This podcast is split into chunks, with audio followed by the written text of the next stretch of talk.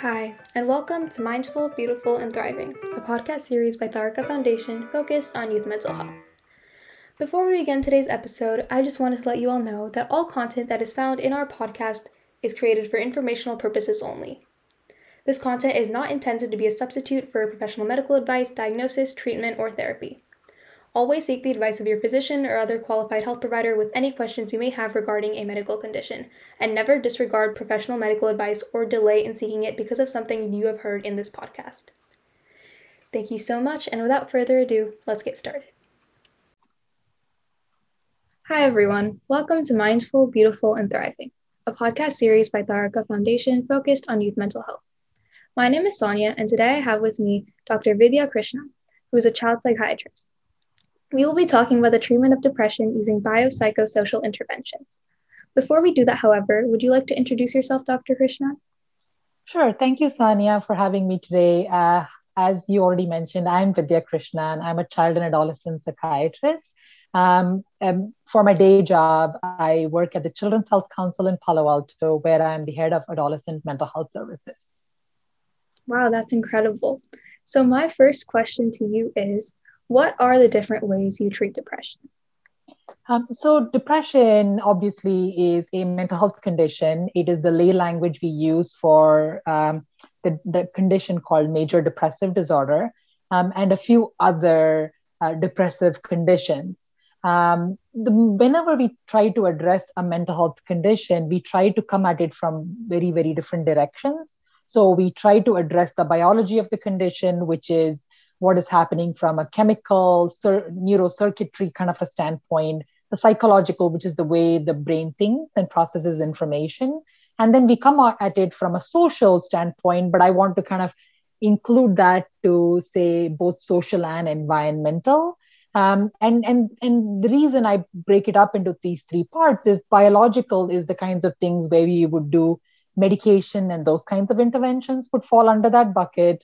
Um, the psychological would be therapies. The various kinds of therapies one might use talk therapy is one of the more popular kinds of it but there are other kinds of therapies people use to treat something like depression. And the social or the environmental factors include things that people do right? What's happening at school and what's happening in a person's family life friend circle even things we do on a daily basis what we eat how we sleep uh, the level of activity we do. So, what I would like to say is overall, the treatment of depression includes a wide umbrella of things that basically touches every aspect of a person's existence.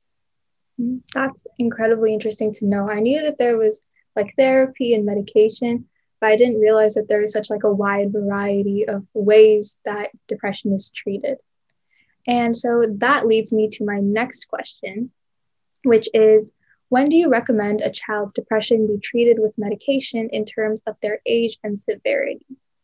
So, as far as the age goes, there is no particular cutoff. There is no age below which we will not treat depression, and there's, there's not an age above which we will not treat depression. So, I think depression, um, most importantly, is what presents in front of you. I think of two big categories when I bring up the idea of using medication to treat depression with my clients and their families.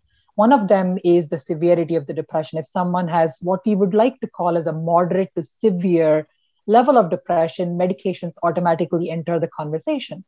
Just because we talk about it doesn't mean we always do it, but that definitely shows that things are severe enough that it should be talked about. The other big factor is functional impairment, right? Um, the way a child goes through the world is they have uh, a family component of their life, a school component of their life, and a social component of their life. If depression is to a point where it's affecting all or some of these aspects to a big degree, where a child's ability to engage with their school, which is their main job, or their family or their friends, is impacted in a big way, we do consider the possibility of medications as one of the things we might want to do to help them um, get back on a sound footing in their life. So I would say severity and functionality are the two main criterion I use when making medication recommendations. Yeah, that's very interesting. Um, I didn't realize that there is like no age limit or age range in which it should be treated with medication. So thank you so much for telling us that. And I've also seen a lot of people depression, people with depression, um, that see therapists and take medication, but I never really understood how exactly the medication helps with the depression. So, can you explain what medications do and why simply going to a therapist isn't enough in some cases? Um, so, uh, you know, for a combination of reasons, depression uh, obviously is a sum of many different factors, right? There is genetic vulnerability, on top of which there could be medical conditions or life circumstances which conspire with each other to basically tilt the needle towards the person's emotional health responding um, through depression, sometimes in triggered situations where there are um, negative life situations, um, either within someone's control or not. But sometimes depression can happen for no reason at all. But irrespective of why a person becomes depressed at a particular point, um, there always are neurochemical and neuro um, circuitry kinds of changes that are observable in the brain that is easily discernible through PET scan and various other functional metrics of analysis. Like if you took a picture of someone's brain who's depressed, you can see that the various cells in the brain are not talking to each other as well as we'd like for them to. And the various parts of the brain, also at a bigger level, are not communicating with each other as effectively or efficiently as we'd like to.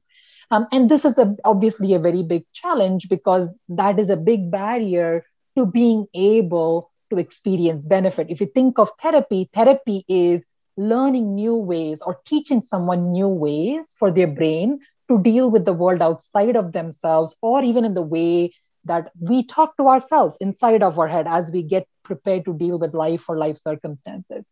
The trouble is that when you have therapy alone and the level of um, depression is extremely significant, or there's large parts of your life that are not working the way they're supposed to, even if the right kind of therapy is available, the barrier because of these uh, lack of appropriate communication between the various parts of the brain is so large that therapy alone cannot overcome. It's almost like asking someone to jump over a wall that's too tall. It's not possible to do, no matter how much coaching, training you give. Sometimes you just need that ladder, right? Sometimes medicine, if you think about it, is that ladder that you use to be able to climb over a taller wall. Someone can coach you how to climb the ladder, how quickly you can climb it, and how easily you can get over the top.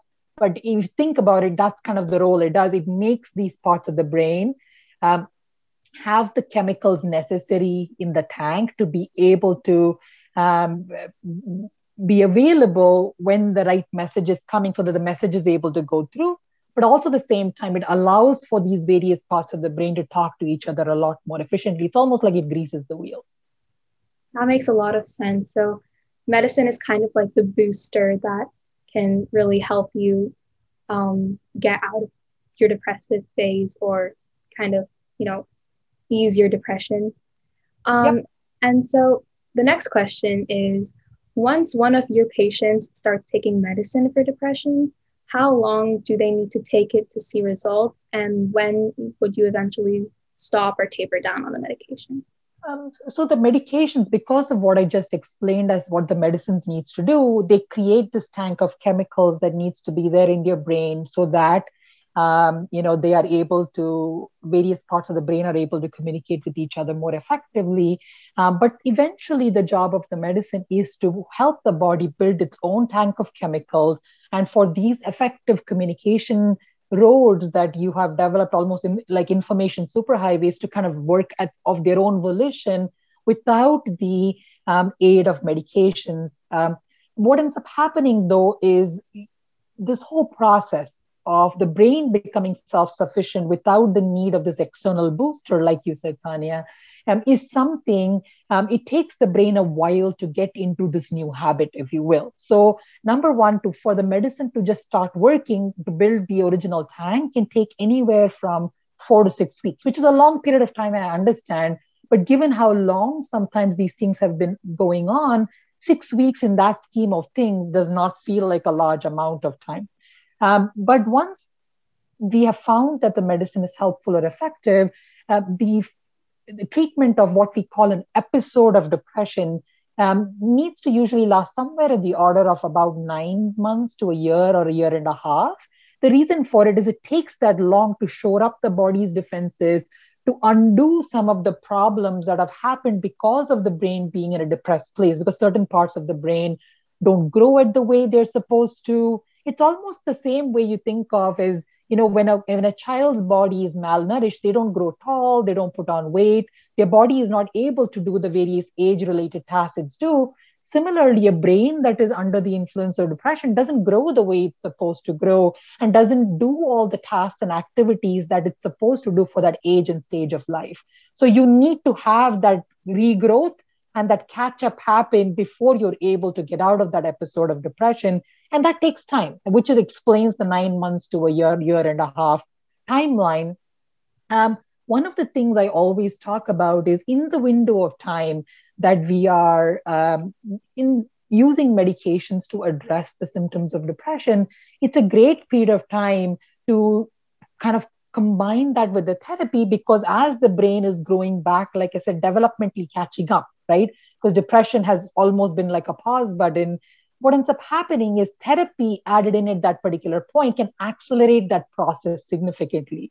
So to be able to successfully get to that year mark or nine months or year and a half mark and be at a place of readiness to be able to stop the medicines requires a person to be able to have caught up and keep up with all the things that have happened in that particular time. And so I would say three things, right? Um, giving the brain enough time and space to do the growing it needs and the catching up it needs to do but also modifying the various thinking changes that have happened because of depression by the combination of therapy is what gets somebody to a place of readiness to see both results and be at a place where you're ready to stop the medications and kind of move on from that phase of treatment.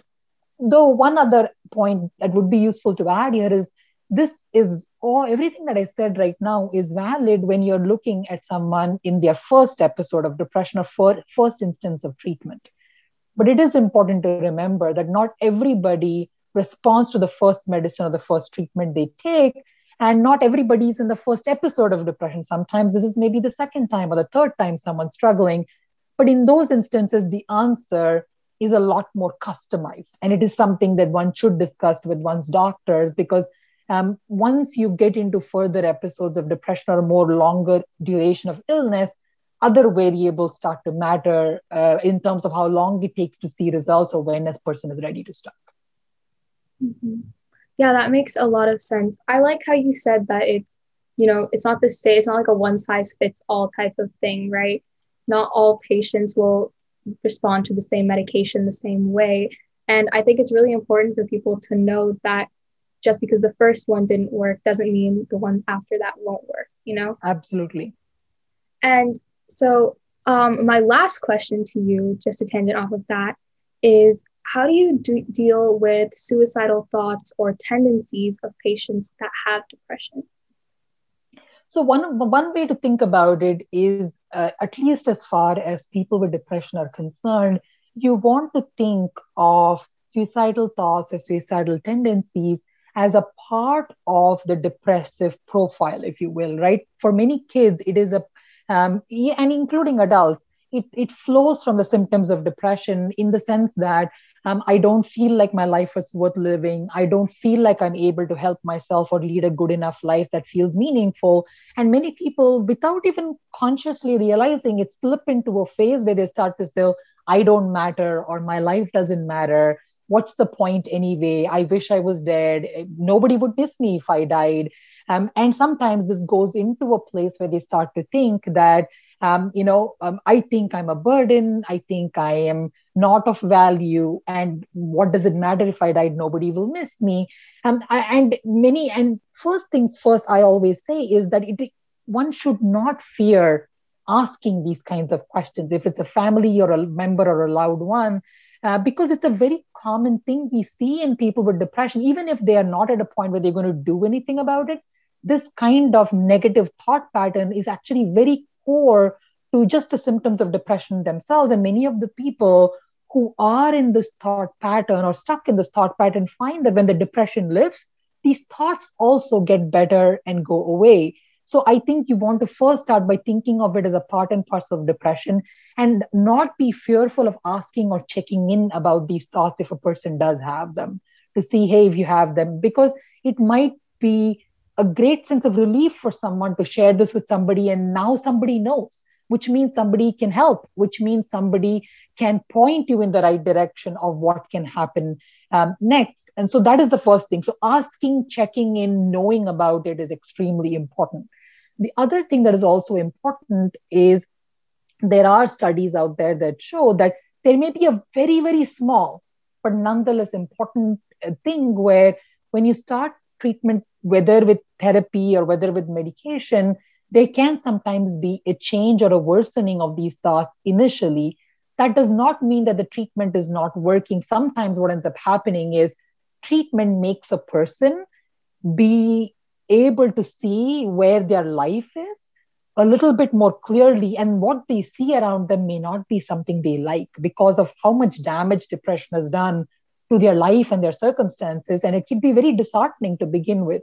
And that's exactly the point where we need to let somebody know that help is on the way that there is light at the end of the tunnel and holding their hand. So instilling a sense of hope and knowing that they have people who are in their corner people who are rooting for them who know what they're doing and who are able to help can preserve that sense of hopefulness, uh, uh, almost a substituted hopefulness, which comes from the outside, until the actual treatments for the depression are able to kick in. So there is a period of vulnerability where we might know about these thoughts and feelings, but we're not quite in a place where we're able to fully address them, and which is when the external help that a friend, a colleague, a parent, a relative, a doctor, a therapist can be so important and so valuable in supporting someone through that particular phase. But most times, as the depression improves, um, simultaneous to that, we also see an improvement in these uh, thoughts and feelings automatically.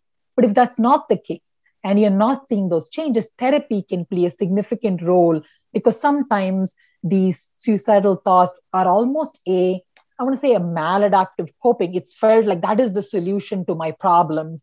And so finding alternative solutions in conjunction with a really good therapist can replace these thoughts and feelings with other more helpful thoughts that actually have a good chance of being able to help um, these thoughts and feelings. So I think you want to think of suicidal thoughts and tendencies almost lockstep um, with the depression in your treatment of depression is one of many things we try to address the same way like we might try to address sleep or difficulties or appetite difficulties and this is just one more of those things that we deal with. Mm-hmm. yeah that's super helpful to know. I think um, it's really it's nice to know that it's not something that's uncommon in people with depression and it's you know something that happens and it's something that can be treated and something that can be improved with medication and with therapy so that is an amazing thing and thank you so much for joining us today in this interview. I learned like a wealth of information, and I'm sure a lot of our listeners did too. So thank you so much. You are listening to Mindful, Beautiful, and Thriving, a podcast series by Tharaka Foundation.